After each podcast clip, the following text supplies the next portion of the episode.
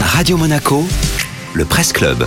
Et chaque jour, rendez-vous avec Nathalie Michet pour le Presse Club de Radio Monaco. Il s'agit du tour d'horizon de la presse ici en principauté de Monaco, mais également dans les Alpes-Maritimes et le Var. Un sujet passionnant ce matin, l'un des effets bénéfiques du confinement, eh bien, c'est le silence. Le silence qui gagne notamment les océans. Il en est question dans la revue de la Fondation Prince Albert II de Monaco. Dans son premier numéro, Impact nous raconte une expérience menée en avril dernier, au moment où, comme par miracle, les zones côtières de la Méditerranée Méditerranée se sont retrouvés épargnés par les bruits mécaniques, une situation inédite depuis l'avènement de l'ère industrielle.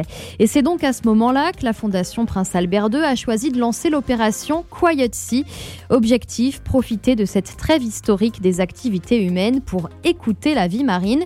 Une mission menée pendant 17 jours par un catamaran parti de Toulon. Les résultats sont fournis dans Impact par le bioacousticien Hervé Glotin. Il décrit un blanc total un rêve pour les cétacés qui se situent, communiquent et localisent leur proie par les sons. C'est le cas des cachalots dont les émissions sonores sont les plus puissantes du règne animal. On dit d'eux qu'ils émettent des clics. On les écoute. Ça, c'est des cachalots qui parlent. Qu'est-ce qu'ils racontent je sais pas, il se raconte où est-ce qu'est situé le garde-manger, par exemple, au large de Monaco. Donc, euh, les cachalots, en fait, émettent des séries de clics qui forment des codas.